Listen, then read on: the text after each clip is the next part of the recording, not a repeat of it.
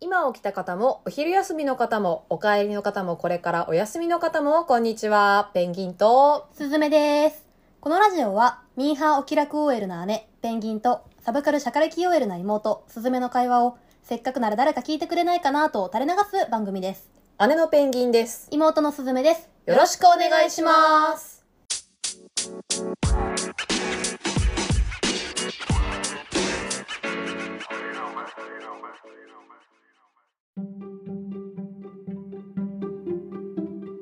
はい、始まりました。よろしくお願いしますす。いやー、どうもどうも。どうですか、最 近。どうもどうもって。どうですか、最近。最近でも、あの、まあちょっとまだバタバタしてますね。あでも、お忙しそうそですねれなりに、うんそれなりになんか旅行とか行きましたよ、この間。あ、そうですか。はい、熱海とか行ってきた。おー、いいじゃん。熱海良かったね。なんか街並みが良かったね。改めてちゃんと歩いてみたら。あ、そう、熱海って意外と行ったことないわ。うん。温泉温泉温泉あのねえっ、と私日帰り温泉施設っていうのがあって風和っていう聞いたことある、それ。なんかめっちゃおしゃれなとこでしょめっちゃおしゃれだった映え女子的なやつだよねめっちゃ映えだった、うんでも平日行ったからおじいちゃんとかおばあちゃんとかおばさんしかいなくて あ地元の方ねみすたいっなごいくつろぎやすかったでへすーよ土日は多分なんかあねキャップルがいっぱいいる気がする、うんうんなんかキャップルだがくつろぐ用のなんかこう巣ごもりベンチみたいなあーソファーみたいちょなっやつととかこう鎌倉みたいになってる感じそのう、ねやつだねラウンジにいっぱい置いてあるあーなるほどはいまあでもお風呂がその海インフィニティなんですよへえ海とつながってるように見えるおはいはい風はいはい呂で、あのすごい良かったですよ。あおそう風で呂すか本当にいいので。それ何水着着て入るのあもうすっぽんぽんで入るい。やスポンポン あスポンポンインフィニテそうだィよ。すごいねだって普通の温泉だもん。あそっかうん。いやいやなんか結構あるじゃないですか温泉だけど水着着てうんそれこそカップル向けみたいあなー水着着てインフィニティいみたいやなやつそうだから温泉で結局男女別れちゃうのに、うんみたいなのはちょっと思った。そうだよねそうそうだよねそんなにだからあのラウンジぐらいでしか一緒にいらんなくないって思っあた。だーから女子会とかは多分すごい楽し確い。かに女子会が良さそうでうんすね、めちゃめちゃおすすめあーいでいす。ですね熱海のポテンシャルはいどうですか最近は。いやなんかねあのーこの間ムロツヨシの舞台を見に行ったんですよ、うん。まあ、ムロツヨシの舞台というかムロ式学芸会って言ってそのムロツヨシが、まあ、大人の悪ふざけをするみたいな、はいはいはいはい。なんか本気であの桃太郎をやってもうアドリブまみれでキャあーーキャー楽しむみたいな舞台をやってて、うん、で私全然知らずになんかなんとなくムロツヨシがテレビで宣伝してたから、うんなんとなく E プラスの抽選申し込んだら当たった。当たっちゃったんですよおうおうおうで全然何の前情報も入れずにうん行っちゃったんですけど、んなんかどうやら去年からやっててでも去年コロナでその地方公演ができなくなっちゃって、はで今年地方を回って、うん、東京はその全部の打ち上げだみたいな、うんうんうんスペシャルエディションみたいな舞台だったんですよ、おーその回が。。うんでそこにスカパラが出てておお。で、すあのー一緒にだスカムいいロメンバーオーケストラっていう新しいいメいンバー団体名みたいになってやってたんだけどうん私全然分からずに行ったもんだから、うんついてあの始まってう、んそしたら最初いきなりあのスカムロオーケストラ最初はスカパラのライブからだぜイエーイみたいになっておうスカパラがバーン出てきて、うんでその瞬間気づいたんだけどあこの客席半分スカパラのファンだって思ってうんムロのファンか、うんスカパラのファンしかいなくて、どっちでもない私がものすごい浮いててどうしたらいいみたいな。そうでなんかわー立ち上がってえあ立ち上がる系なんだ。そうもう立ち上がる本当のライブよ、うんまあもちろんあの今だから声は出さないけど、うんもうみんなさ曲分かってるからさ曲に合わせてなんかこうやっててああ手振ったりとかね。はいはもうねあのいはい。ていてててふいててててふいみたいな。やなでも結構やっぱスカパラの曲って聞いたことあるなと思ってあそれは。はすごい嬉しかったけど、うんあの最初ものすごい焦ったっていう話おっとおっとおっとってなって。あのノリがわかんない時ね。そう、ノリが分かんなくて確かにちょっと年齢層違うなとは思ったんですうよ、んじゃあ高めのね結構あスカパラってもう年齢層高めなんだ。高いでしょ、へーだって本人たちがもう50とかだよあそうかそうだよね。 50代だからうん。いやーもえ室さんのファンは年齢層どんな感じなのうでも3 40代あの方が多かったかいいファなン層つけてるね、うん、だからあのなんていうんだ熱狂的にだ多分炎上とかもしないファンだよね、うんずっとついてきてくれるけど、うんその強火すぎないっていうかいいね、うん、すごくいい雰囲気のファンあ若い子もいっぱいいたでもあ20代もいたけどあのそのムロツヨシのアドリブを見に来てる回だからもう何が起こってもみんな笑ってくれるし すごいすごいあったかいあったけえなの回だったんだけど一番最初だけすごい私が動揺したっていう話です。す楽しかったですかでもも最めっ初ちゃ楽しかったあよかあったのね最初こそ動揺したもののやっぱりスカパラの曲ってめっちゃかっこいいからしかも生でさそうだよね生でなんか一人一人こうソロのあれと生ライかブしてもうライブなんて長らく行ってないそうだよね生の、うんまあ、舞台は見に行ってるけど、うん音楽のライブなんてそもそも私コロナ前もそんなに行ったことないんですけど、うんもうっていうことも考えたらすごい久しぶりにね生の音楽聴いたんで、すごいテンション上がりました楽しかったよかはったですねい私は温泉で温まり、うんすずめさんは舞台で温まり、うん、なんならライブで熱くなりです暑くね。なり、はい、えー暑い方がいいです温泉もそうライブもうん、なんかうまくまとめようとしてるな。終わろうかなと思って いや、分かってるけど、うまいこと言おうとしてるなと思うまいって。こと言おうとしたあ、なるほどね。いいじゃないですかいいんじゃないですか。はい、じゃあ行きますよ、はい、えーそれではお付き合いくださいペンギンとすずめのさえぶりラジオ。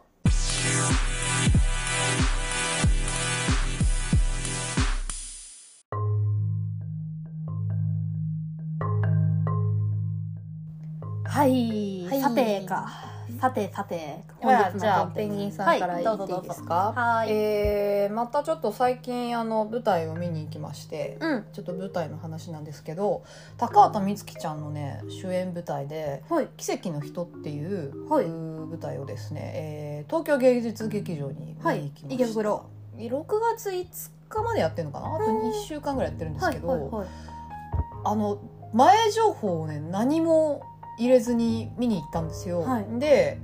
あの行ってみたら分かったのがその奇跡の人ってえっ、とヘレン・ケラーをさはい、教えたあのアンサリマンっていう家庭教師の先生がいるんだけどそはのさ「ウォーター!」っていうああ、うよく漫画でもそうドラそマうそうでもやるそうらしいそでうすね電。気とかでもよく出てくる、はいはいはいはいあのウォーターを教えたアンサリマンがあの主人公なの。ほで、えーとあまあ、愛称はアニーって言われてんだけど、うんアニーを高畑充希ちゃんがやっていてう、はい、でヘレン・ケラーを平優奈ちゃんってさ平愛梨ちゃんの娘娘あー妹か妹がやってるんですよさすがに妹だよねうんはいさすがに妹やってるんですけどあのっていう舞台でで、えー、とヘレン・ケラーって私も後から調べて知ったんですけど、うん、ヘレン・ケラーってさ最初さその目も見えない耳も聞こえない状態で,、でまあ、両親も当時もう何をどう教えていいかも分かんなかったから、うん、ものすごいそのわがままな子に実は育っちゃったのねへえ。だからもう動きまくるし超多動でうん全然言うこと聞かないし、うん、そのご飯を座って食べるものだっていうことも分かってないみたいなうん、教えられてないから、うん、だからなんかその辺にあるものをひたすら掴んで食べるとか。うん、なんかこう要求があるともうずっとテーブルをバンバンバンバンバンバンってずっと叩きまくってやっちゃってるとか、もうものすごいだから舞台上でその平ヘレンが出てきた瞬間に、うん、もうありえないくらいうるさいわけ、うん、ずーっとふらふら動き回ってるし壁とかドアにバッタンバッタンぶつかるし、うん、でもバターンって倒れたと思ったら床をバンバン叩くみたいな、うん、みなんかもうやべえやべえ疲れるな見てるこっちもみたいな。うん、感じの舞台になっていえ、てでも喋れない。喋れないだ喋れなよねいその段階ではねそうそうもう喋れないし、うんうん全然わかんないみたいなだからも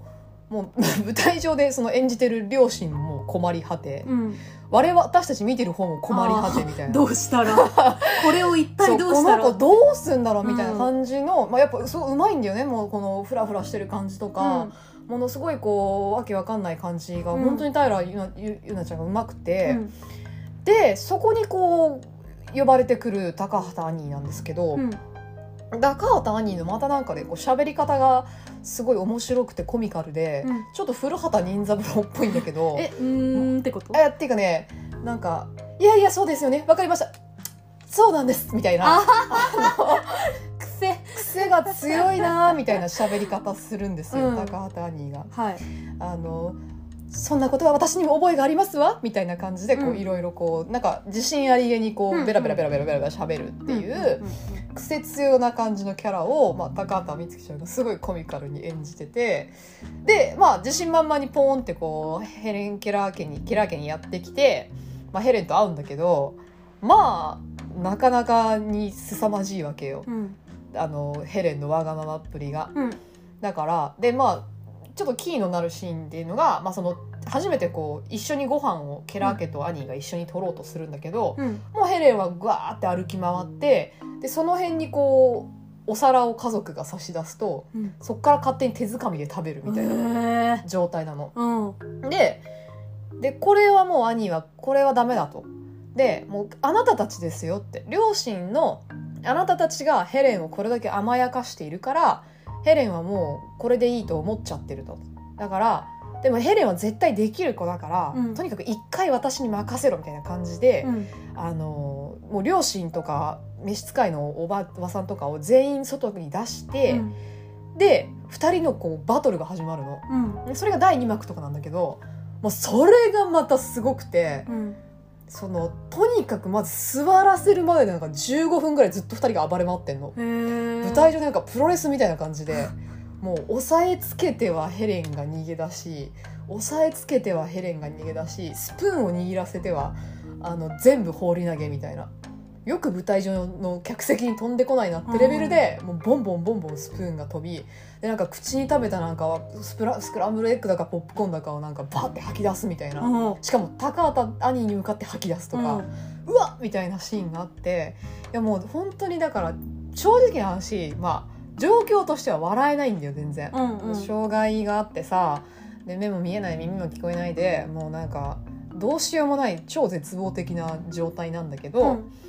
なんかねそれがでもあえてコミカルにやっててうん笑っちゃうの。うんなんかこう悪戦苦闘する高畑兄をすごい応援したくなっちゃうっていうか、あ本当にめげないめげない子だこの子はっていうのがなんか結構その15分間の攻防ですごい分かってくるみたいなね。でそれがあるからこそ兄はその後もうこれは徹底的にヘレンをしつけないといけないから、うんあのー両親と話してしばらく離れに2人きりで済ませてくれみたいなうんことを言うん言ってあの行くんだけど実はその2週間の特訓期間がうん舞台上では全然描かれないのね、えーそここそやりそうなのそここそやりそうなんだけど全然そこが描かれなくてでもなんかそこに至るまでの助走で多分アニーは2週間で相当頑張って、うんヘレンを訓練させたんだなっていうのが分かるんだよねあー。その15分があるかそらねうそうその15分の助走があるからだからその構成がすごい良かったしでもその15分間徹底的に2人がもうもう多分観客を関係ないレベルで、うんもうアニーとヘレンとしてもういがみ合いまくってるわけ、うんだからなんかそれがすごいなんか説得力のある2人のあの行動があの舞台上で展開されていくのがすごいね気も見てて気持ちよくて。うん笑えないけど笑えちゃうけどなんかでもだんだん感動してくるみたいな感じにどんどん思えてくるのね。うんで結局その2週間さ特訓するわけじゃん。でも特訓されすぎてヘレンはもう嫌になっちゃって、うんもうなんかアニーを見ると逃げ出すとかもあるんだけど、うんその辺もアニーは全部こう抑え込んで抑え込んで。あのちゃんとで2週間後のアニーっていうのが第3幕以降にあるんだけどやっぱそうするとものすごいこう彼女は見違えてるわけ、うんで見違えるんだけどじゃあいざ家族がみんな集まるとまた暴れ出すみたいなおーでもそれはヘレンは試してるんだよねみんなをうん大人を試してるその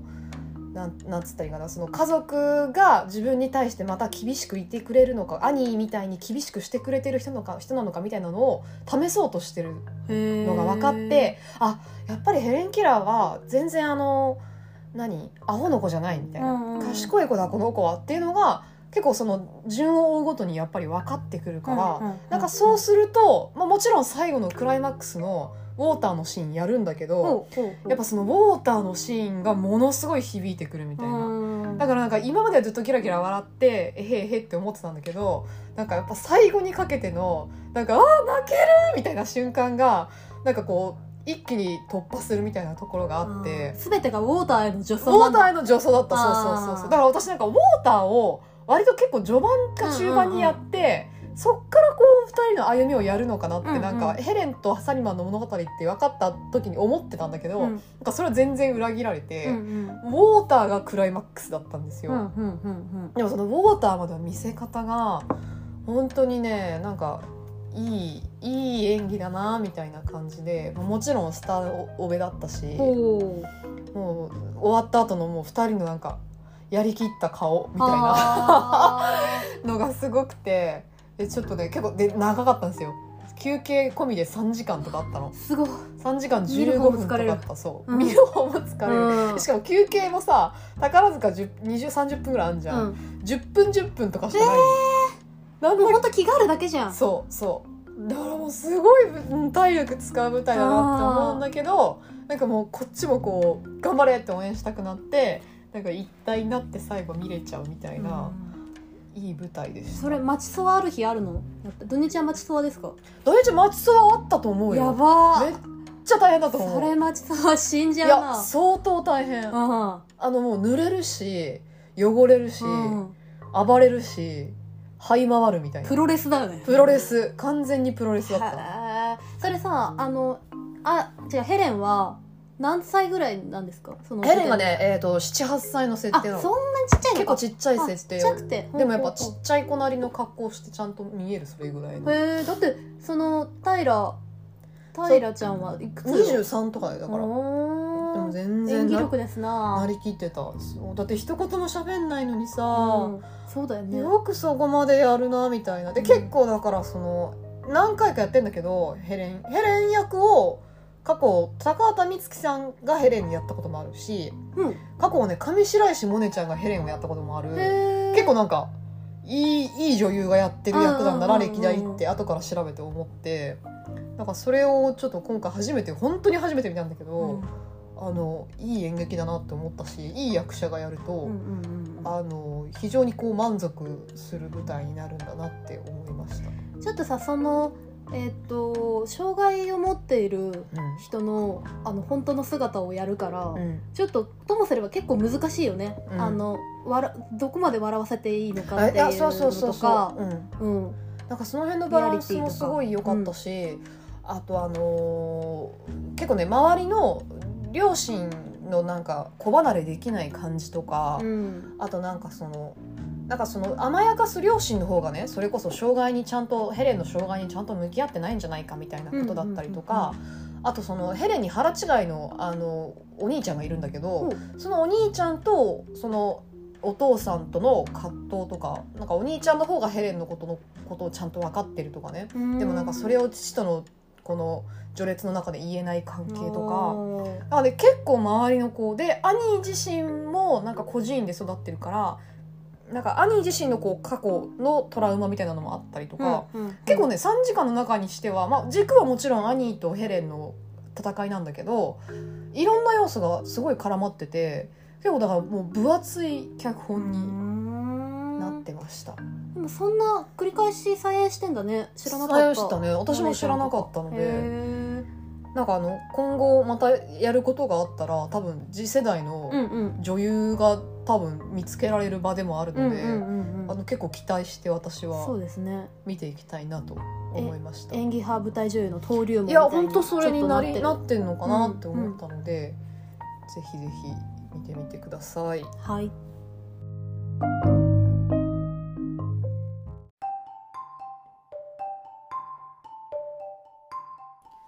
お疲れお疲れ様でした。いや、なんか本当に感動したんだなっていうことがよくわかり ました。またあれでしたね縦板に水でしたねなりました。なりました。やってしまったちょっとなんかこう、笑いどころがなかったなって反省してます。笑いどころうん必要なの、あ わかんないなんかちょっとこう、あのゆるゆちょっと緩むところも講あー談師のごとく喋ってしまった今うん、今、あの、あれ、ベベペンがなかったなかっただけで、ほぼ講談師でしたね。そうそうそうそうベベンでもねやっぱちょっと緩急必要だなっていうごめんなさい反省が入っちゃ ったえー、鈴木さん行きましょうかごめんなさいどうしましょえっとね、私、そんなに推し、あまたまた言うまたう、ままたた、だけどいや、いろいろ見てんだよ、見てんだけどう。ん、いやわかるよなんかヒットねえなみたいな時あるよねそうそうそわかう、押すりますほどのものがないみたいな。わかりますわかりますわかりますあとはちょっと見たんだけど、うん人におすすめしにくいものとかねわすかごりくます賛否が分かれそうだからちょっとここでおすすめは違うなとかがいろいろあってでさっきあのだ撮る前にあのペンギンさんと喋ってたら今公開あ今期待してる映画とかの会話しようよっていいよ言われたのでやろうよ 言われたのでっていうかあなたが言ったんだけどやりましょうよ。えてか、新ウルトラマンは見に行ってないんですか見に行ったえ見に行ったのいや、私なんか、行きたいねって友達と喋ってて、予定合わせたんだけど、なんか全然合わず、うん6月のね、下旬ぐらいに行くんですよ。やってるるかな、まだみたいな感じ。やってるやねっ。てるでしょ、うん、やってるとは思うんだけど、なんかこの間もあの、斎藤匠が出てたりとかしてテレビで、うん絶妙に流れてくるネタバレ。うーっ あ つって。ーでも別にこれはネタバレとかじゃなくないいやでも多分早く見たい、本当に。まあねなんかみんな山本浩二しか勝たんって言ってるけど何ですかみたいな。そうなんだ、うん。気になるいやー、気になるよね。気あ、になる何ですかそれで。あでも何今が今気にしてる。るのは、うんあの派遣アニメですね派遣アニメって何派遣アニメって吉岡里帆が主演しててえっと中村倫也とかえ榎本佑とかで榎本佑とか出るんだけど、うん。小野真知子とかうん。なんかいわゆるそのアニメ制作会社のお話でうん。その派遣を握るそのアニメを作っていくんだみたいなことを目指鬼して滅の刃じゃんあみそたういな。そうそうそうそうそうはいはい。もう社会現象を起こすような、うんあのアニメで、うん。アニメ界の覇権を取っていくんだみたいなお話らしいんですけうど、んうんうんすごいあの、えっと漫画もともと漫画でそれがすごい人気らしくて、うん。あのそれの映画化ですごい楽しみにしてるんですよねもう今やってるか始まってるやってんの始まってますね、おう。うん、でなんか吉岡里帆が新人アニメ制作会社社員なのかなうん。でなんかか中わい村すぎるだろ。そうな のよこんな新入社員いてたまるかかわいすぎるだうろ。ん、で中村倫也がなんか過去にめちゃくちゃ大ヒット作品を出した、なんあかアニメ界の王子みたいな天才監督とかやっててあとと敏腕プロデューサーがいたりとかなんとかみたいななんか多分群像劇で楽しそうなんですよね、なんか面白そうですね。あとあれじゃないですか犬王ですよね、犬をね、もう明日見に行こうか犬をな。昨日公開されたよね。うん、今日か。昨日公開かだよね。昨日じゃない昨日か。はい、まあ、これちょっとどうせあれですから 編集して数日経つからあ、まあね。あれですけど確かに確かにあ見たのい収録日バレるやつだ。そうですね結構さ、てかさ、津田健とか出てんだよね。うん声やってんだなん何の役何の役だろう。気になる森山未来柄本佑、ま、原作読もうと思ってたのに、今ちょっとハリーポッターがつ父として進ま ず。まだ読んでんまのだ読んでる。 2回 ?2 回か3回前に言ってましたよね。うんまだ読んでるあのラジオで。やっとゴブレッうト。ん、でもさすがにね、あれあはと長いも半んね分。あるんですけど、どうしようだ。ってゴブレットからもう1巻1巻が長いからもっとかか長いるよ。長い長いここまでの多分倍かかるよ。むちゃんこ長いねんかわいそうに。ちょっとでも頑張って原作も読読みみ切切りりたたいいけなどもうでも映画は先に見に行こうかなと思ってますさすがにちょっと「平家物語」からの期待がバリ高ですねそうなんですよね。平家物語の1年ですね、今年はね。うんそうだね源鎌倉づいてるね、源平源平の年ですね。あ、のすいません関係ない話していいですかどうぞどうぞ。なんかさ野田秀樹がまたしんあのやるんですよえ、何やるの演。劇を聞いてなないぞ。えっ、と旧旧ザ・ナイト・アット歌舞伎だったかなほう、歌舞伎。やるんですけど、うん。それがまたシェイクスピアをベースにした源平合戦の話なんですええなん面白そうじゃん。なんなのね、こなんか源今平ついてる。年今年なんか源平づいてるんですかね、うん誰が仕組んだこの仕掛けみたいだなってさ、今年さ、うん何かから何何百年とかじゃないですよね。なんかそういうさ、あるじゃんいやよー幕府開幕みたいなく。ねそうそう、ゴッホ没後30年みたいなのあるじゃない、うん30年うはん嘘。 もうちょっとあるじゃないですか、そういう。いやそうなんかそれがなんかないななんだろうって思ねっなてずっと思ってそんうだけそどうそう、ずずっとなんだろうと思ってる。何から何年なんだろうって。でもねなんか別に何かがあったわけでもないんだけど、うんなぜかみんなその潮流に乗っているみたいね、いい国作ろうの流れもうでもいい国じゃなくなったな、のに。もうねそう いい国で教えてないのに。でもうん2022年だから、いい国から何あ百そうい何う十こと年にはなるかもしれない。 えー、いい国だから1192だから。あいやだから、えなっんでと大河は確かあれよえっ、と上級の乱が2021年で、えー、800年はあ。でも2021年じゃん。 いやそう21だね年じゃんよ。そうだったのよ、うん。だから去年は上級の乱は結構さあの展覧会が催されたりうんうんとうんかあの盛り上がっていて、まあ、それでこう大河へのみあーたいな感じだったんだけどそこで女装させてみたいな。女装させてって感じだったよ ね上級の乱800年を 女装に使う。そうなのだからうんな謎いんですよでもなんだ本ったん当、でしょこうねれもねあの野田マップもえっ、と源平合戦これですかねあのほうオペラ座の夜をえ好きなように伝っあの要は、えっと、バンクイーンってロックバンドのね、うんうんあのクイーンの「オペラ座の夜」っていうアルバムを、うん、リも舞台にして、えっと、源氏と平家の争いの物語をそれに絡めるえどういうこと全然わかんないって思ったんだけどそうちょっと野田秀樹のさこの絡めるアイデアがちょっとわかんないうん見ないとわかんないから、うんうんうんそうそうそうなんうか、わかんないんだよねあちょっと来週から最速プレイオーダー始まるんであ抽選ありがとうございます。 やらなきゃ。抽やらなきゃやらなしまきしょゃう。えー、何の話でしたっけ映画です。あ映夢を画です。犬を夢をが楽しいよねね。楽しみです私ねも明日見に行こうかな。うん一緒に行くあ行く行きまますだコーダ愛の歌もやってるやっし、てドるしラねイブ・マイ・カーもやってるんですね。呪術廻戦まだやってます呪ね術廻戦はもう公、開予定の方見たらいいんじゃないそう、あ、で、予定のところで、うんあのさ、あれやるんですね。あのー、東京オリンピックの記念、記録映画そうそうそうそう来月からそれも始まるしあと私あれが気になる怪盗クイーンあ、怪盗クイーン気になる いや、やっぱさ、その、世代青、青い鳥文 庫青い鳥文庫を世代ね、早峰薫世代あそうそうそうそこを通って育ってきた人生だからさうんなんかあーエモいよねめいちゃわゆめちるエモゃエモいしいでさそうこれ声の出演を、うんこう怪盗クイーンの声誰にするんだろうってすごい思ったのアニメ化した時に、うんここで宝塚ぶつけていくるやもういいよね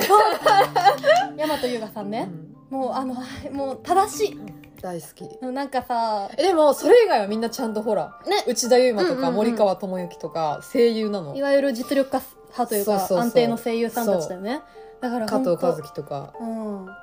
いやでもここに大和優雅ですよ予告、うん予告ももうなんか大和優雅だったそうなんだ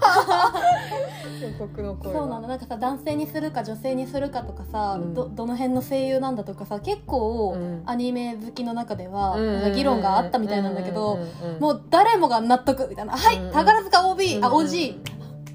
てかさ大和優雅ってすごい不思議な感じじゃないがっつりさテレビとかドラマ出ないんだよね、」うんテレビ見ないねなんか舞台とかさ、うん声優とかなんだよね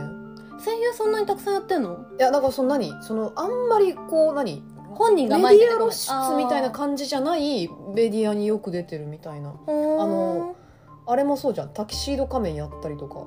あしてるんですよそうなんだセーラームーンのミュージカルでタキシード仮面とか男役でやったりとへかもうそれももう大正解みたいなあのーはい正感じ解だっったてんいでうすねけど、はいはいはいはいそうだからここでアニメの声優やるっていうのうも、んでしかもクイーンをやるっていうのもさ、うんいやもう狙ってきたなみたいうなんうんうんうん感じが、なんかもう決めてんでしょうね自分の売りどころをねって思ったはあそうなんめちだゃくちゃ楽しみですなうのんで、なんか他のさ宝塚の OG さんトップからあの対談された方ってさ普通に結構、あの女性として出てそるうそうそう人がそ多ういじそゃうそないうですかそうそうそれじゃない方向そをう、ね彼女はね男役なんですようまだ、ーだんからそれは結そう構なんだすごいなって思いましたああとこれ「はい泳げません」気になってるえこれ誰が出るこれね長谷川博己と綾瀬はるかのダブル主演みたいなやつなんですえよで長谷川博己があの泳げないうん男の人で、うんなんかスイミングコーチかの,、うんあの綾瀬はるかと出会ってうんぬんみたいな感じなんですけどあの長谷川博己の裸が見れるこれ ってエロいみた水いな泳版シャルウィーダンス的な感じなあのあかかもしんないなねそんな気がするな、確かに確かにあの長谷川博己が、うんあー名前ど忘れしたあのバレエダンサーのバレエダンサーの草刈草刈民生さんみたい草刈民生なさんことそうそうそうそうそう逆あ違う違かう逆逆だ逆だ綾瀬はるかが草刈草刈り民生たみよかそうな感じなのかなと思いつつ、うんこれちょっとね楽しみなんですよ ねちょっと下心が楽しみなんですよね結構いっぱいありますね、うん見たいやつ似たやついろいろありますよとりあえず何、何がいいのえまずはでも私は直近派遣アニメ見に行こうと思ってるんで、はいまあちょっともう10分喋っちゃったんでこんな感じでいいですかね、うん何のあれもないですけれ ど何かじゃあ完全に完全に下心締めだけあどのうん締めになっちゃったたじゃ ああのうん直近で見たいものは犬をですか犬を行きたいと思いますので、まあ、またちょっと推しがまたねこそうのです中ねから出てくるかもしれないんで、この中から出て詳きしい話たらははいまた次回さらさらに先へお楽しみに、